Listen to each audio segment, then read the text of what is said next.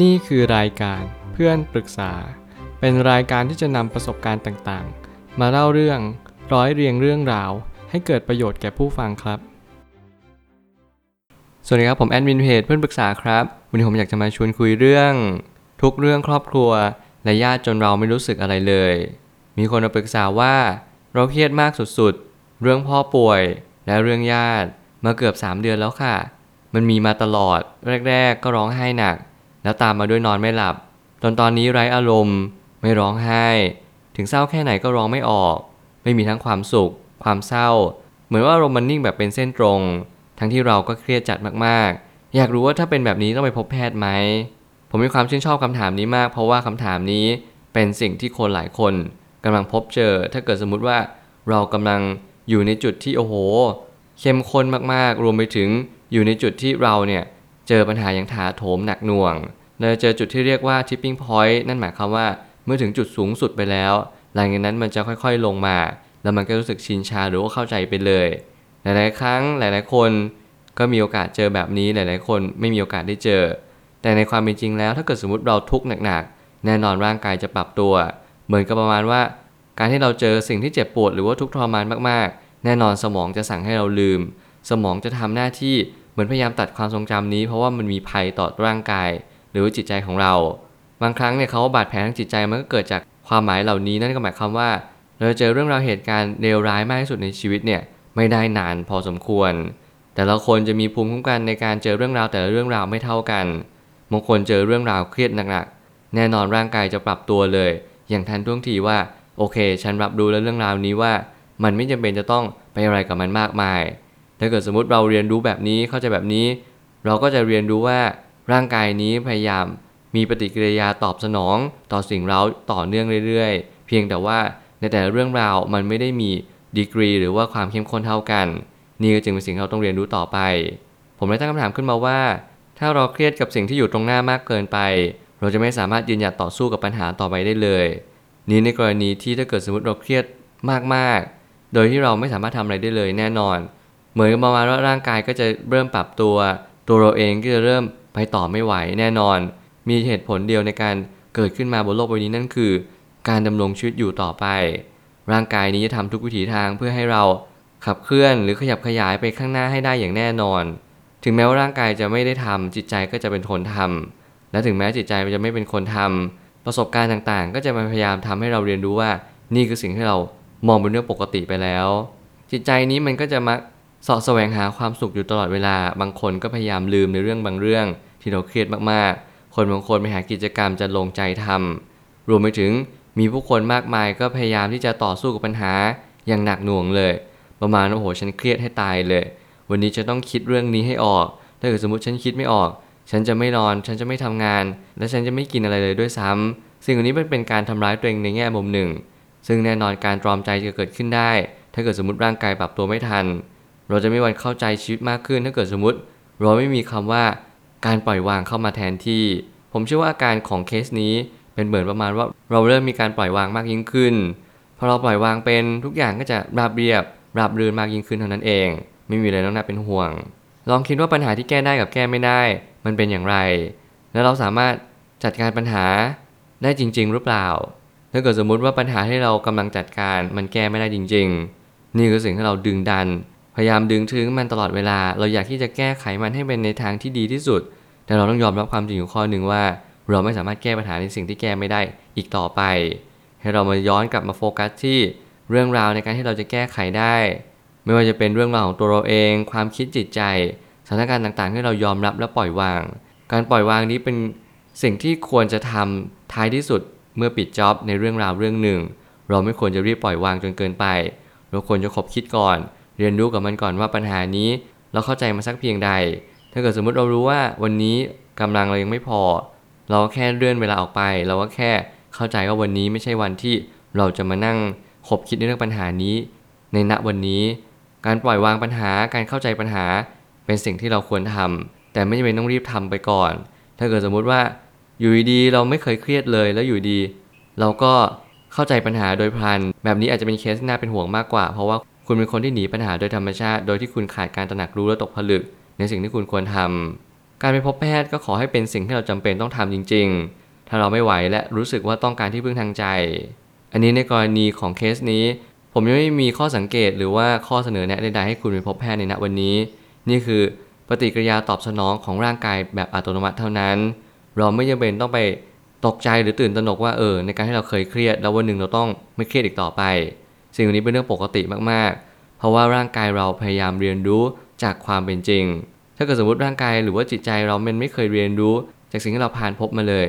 ปัญหานี้จะเกิดขึ้นใหญ่กว่าเดิม เพราะเราจะไม่เคยปรับตัวกับสิ่งใดเลย เมื่อเราปรับตัวเมื่อเราเข้าใจ แน่นอนเรื่องบางเรื่องต่อให้มันใหญ่โตสักแค่ไหน มันก็กลายเป็นเรื่องเล็กไปโดยปริยายมันไม่ใช่เรื่องนั้นเป็นเรื่องเล็ก โดยเนื้อความแต่มันเป็นเรื่องเล็ก เพราะว่ามันเป็นความที่เราเข้าใจมันอย่างถ่องแท้ไปแล้ว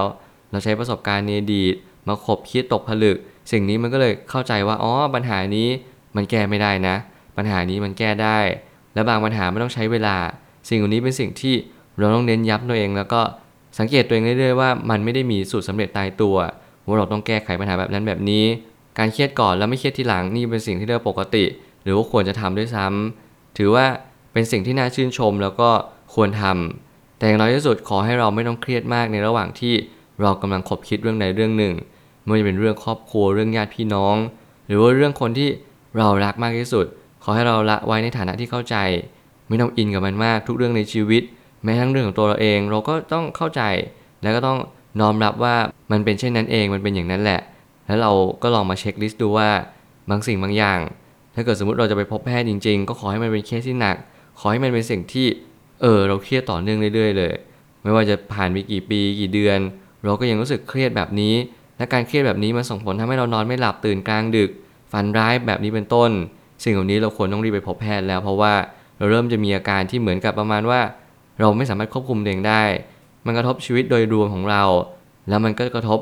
เมนไลฟ์ของเราว่าเออชีวิตเราเริ่มมีการบิดเบี้ยวเฉยฉายไปแล้วในอีกทิศทางหนึ่ง ความสุขในชีวิตส่วนใหญ่จะค่อนข้างเย็นชาไปแล้ว